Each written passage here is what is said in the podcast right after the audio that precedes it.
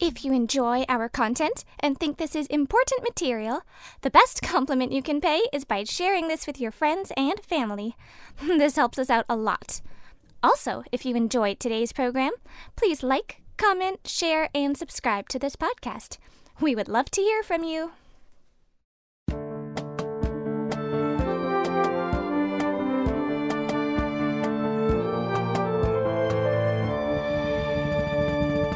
Truth in My Days podcast is sponsored by the Truth in My Days ministry. Welcome to the Truth in My Days podcast, where we defend the Word of God against the challenges of men. Hello, all. My name is Moses. I just want to remind everyone that this is part 25 of a multi part series. Today, Sonia will be interviewing John, but before that, I will briefly summarize what we've covered so far in the series and then we will return to the discussion. The summary is as follows The Gospel according to John is challenged by skeptics because it is so different from the other three Gospel books, presenting a clear picture of Jesus as the divine Son of God and a clear picture of the gospel of salvation by grace alone, through faith alone, in Christ alone. Skeptics have long claimed that John was published late in AD 90s and that these elements are legendary elements that developed over a long period of time.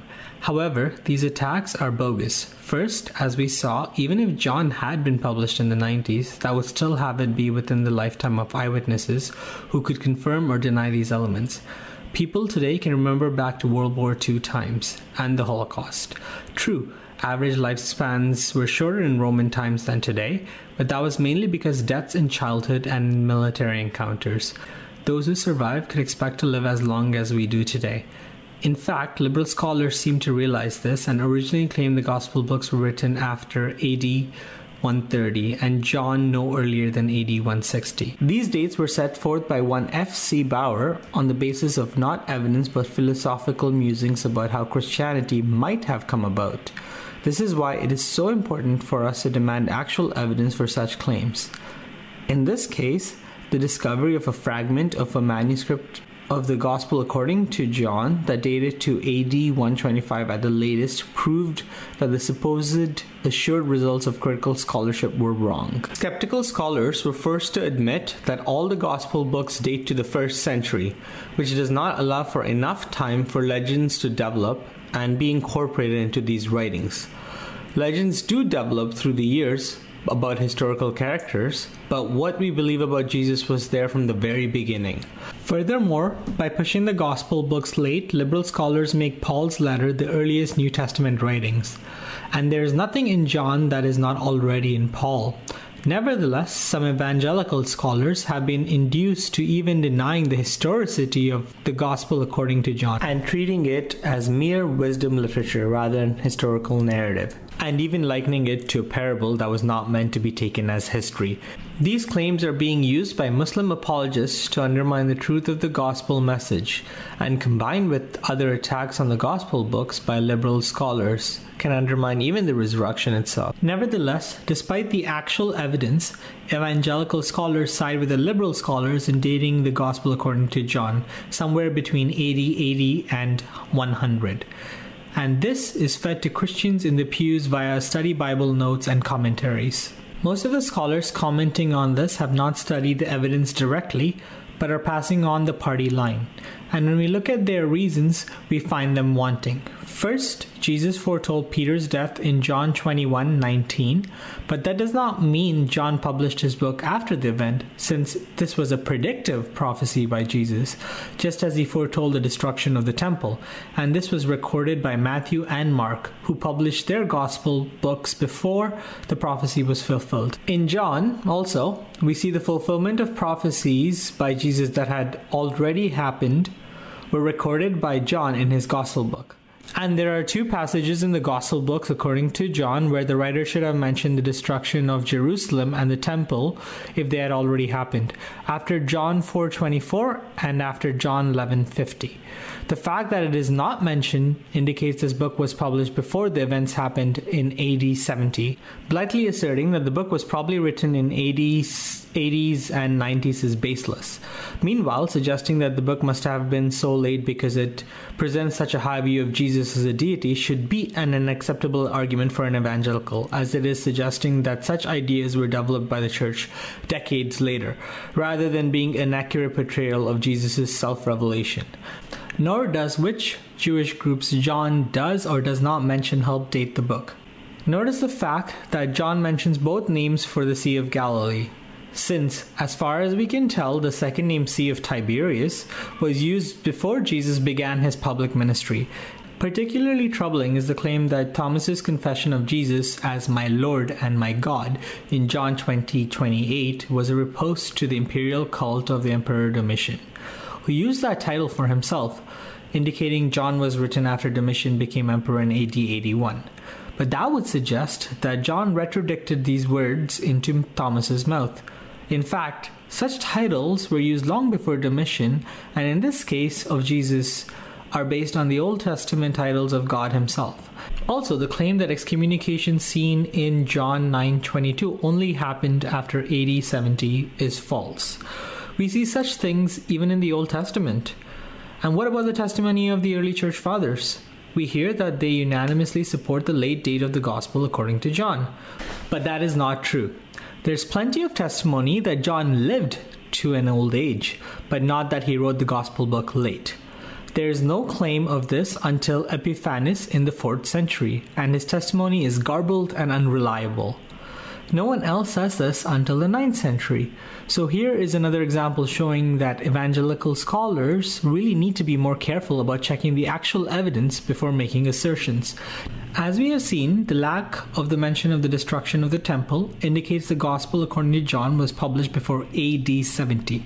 Furthermore, the fact that the editorial comment about the death of Peter, foretold in John 21 18 to 19, speaks of his death in the future and not the past.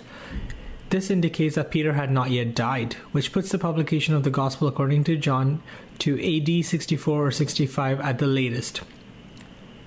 This is supported by ancient inscriptions in many manuscripts that tell us that this book was published 32 years after the ascension of Christ, which puts it to AD 64 or 65. Even though the manuscripts are relatively late, the widespread extent of the colophons suggests that they go back to the 3rd century. Furthermore, since the dates given in these colophons for the publication of Gospel according to Matthew and the Gospel according to Mark agree perfectly with the dates given by Eusebius, we should trust them for the dates of the Gospel according to John also. And, as we have seen, the year 64 to 65 given for John in the colophons dovetails precisely with the dates given by the internal evidence.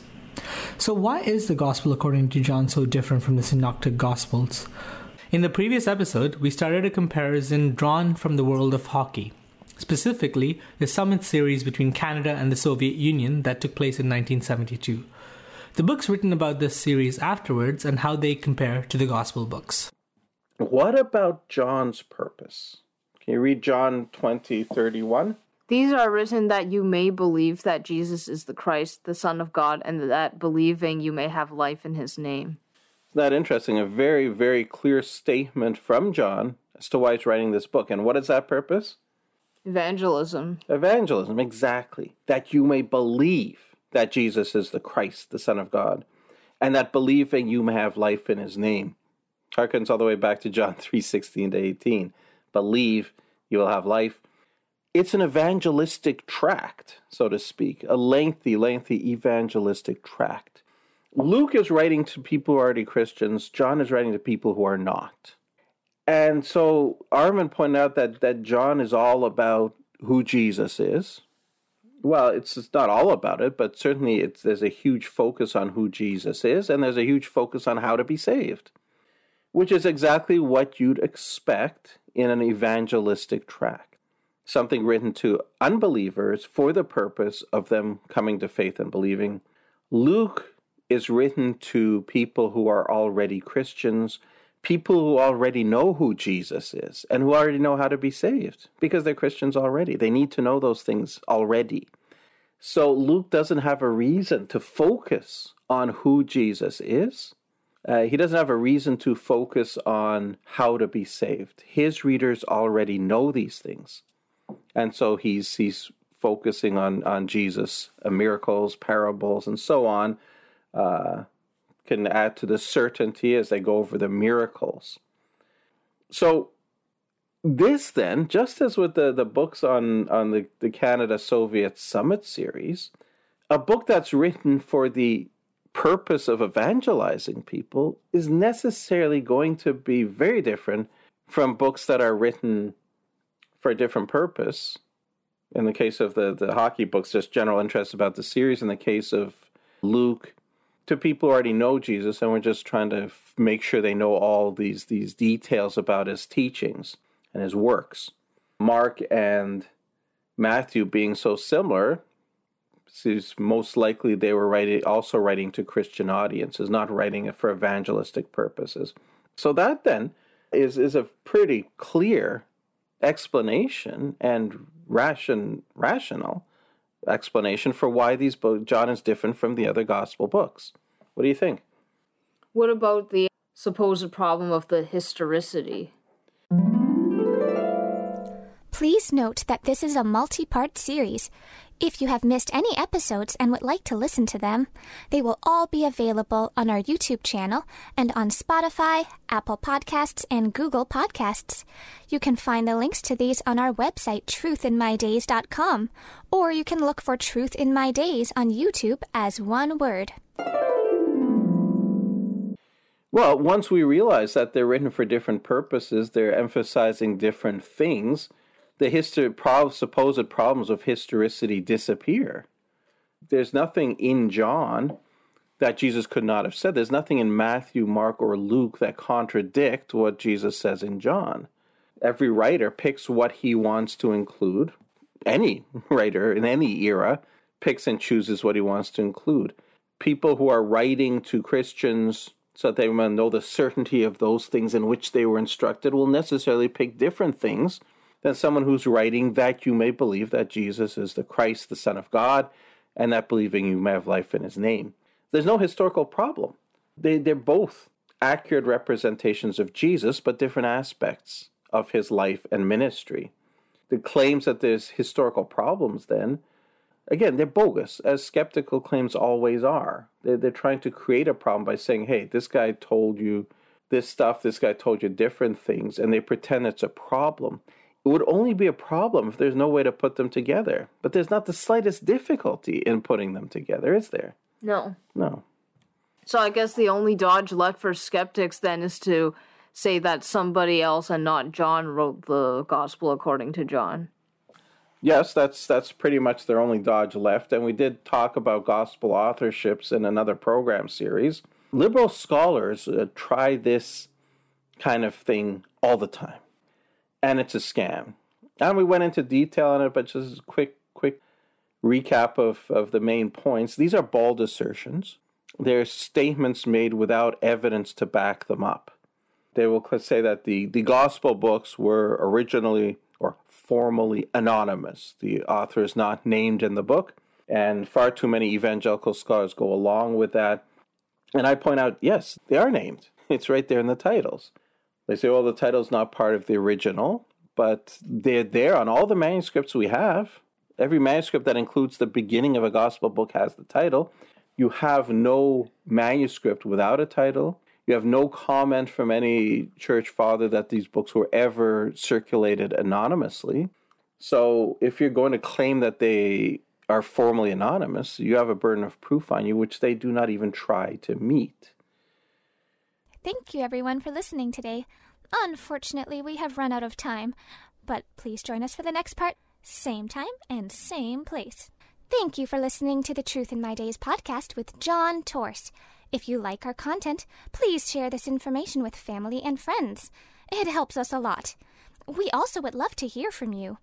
You can reach us on Facebook, Instagram, and YouTube by searching Truth in My Days as one word again.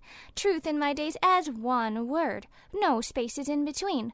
Or reach us by email at info at truthinmydays.com. You may also visit our website for more comprehensive material and to learn more about our ministry. Our website is truthinmydays.com. Thank you.